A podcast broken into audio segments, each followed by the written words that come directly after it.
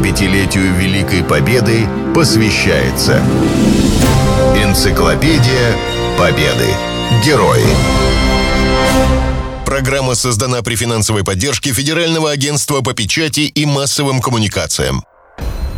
Шутов Степан, танкист, дважды Герой Советского Союза.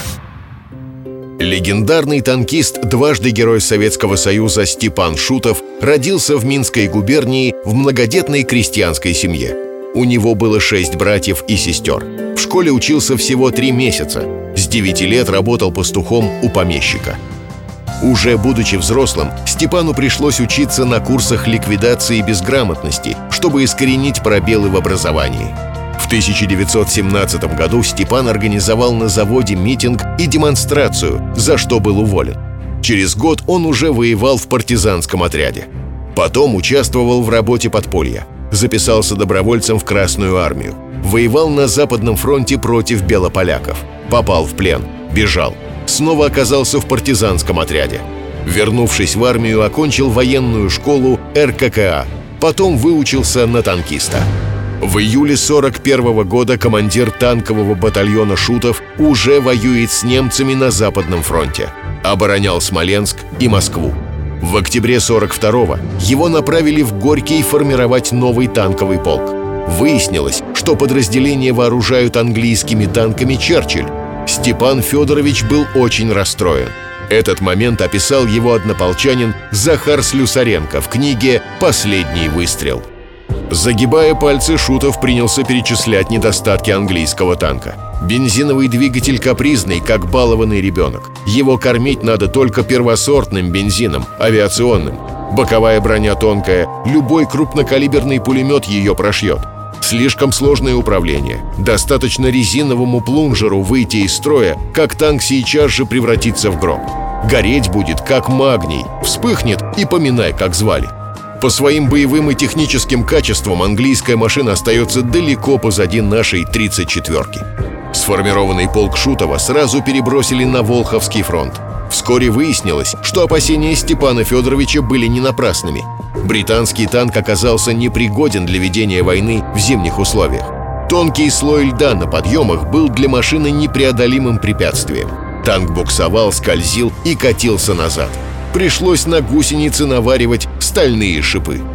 Нередко Шутову помогала врожденная смекалка. Под Киевом его танкистам нужно было переправиться через Десну. Средств для переправы не было. И тогда командиру пришла идея преодолеть реку вброд. Обратились за помощью к местным рыбакам. Не прошло и часа, как брод был провешен.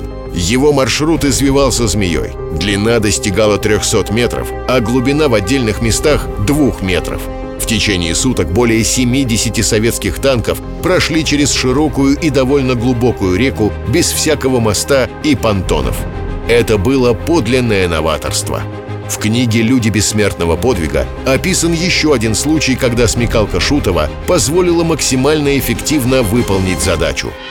В середине октября 20-я танковая бригада получила задачу в составе корпуса наступать северо-западнее Киева – Танкисты должны были ударом в обход Киева перерезать шоссе, идущее из Киева на Житомир. Направляющей шла бригада полковника Шутова. Он вел своих танкистов по лесным тропам, там, где гитлеровцы и не ждали появления советских танков. Противник был застигнут врасплох и бежал, бросая технику, орудия, боеприпасы. Сходу были захвачены мосты через реку Ирпень и перерезана железная дорога Киев-Коростень.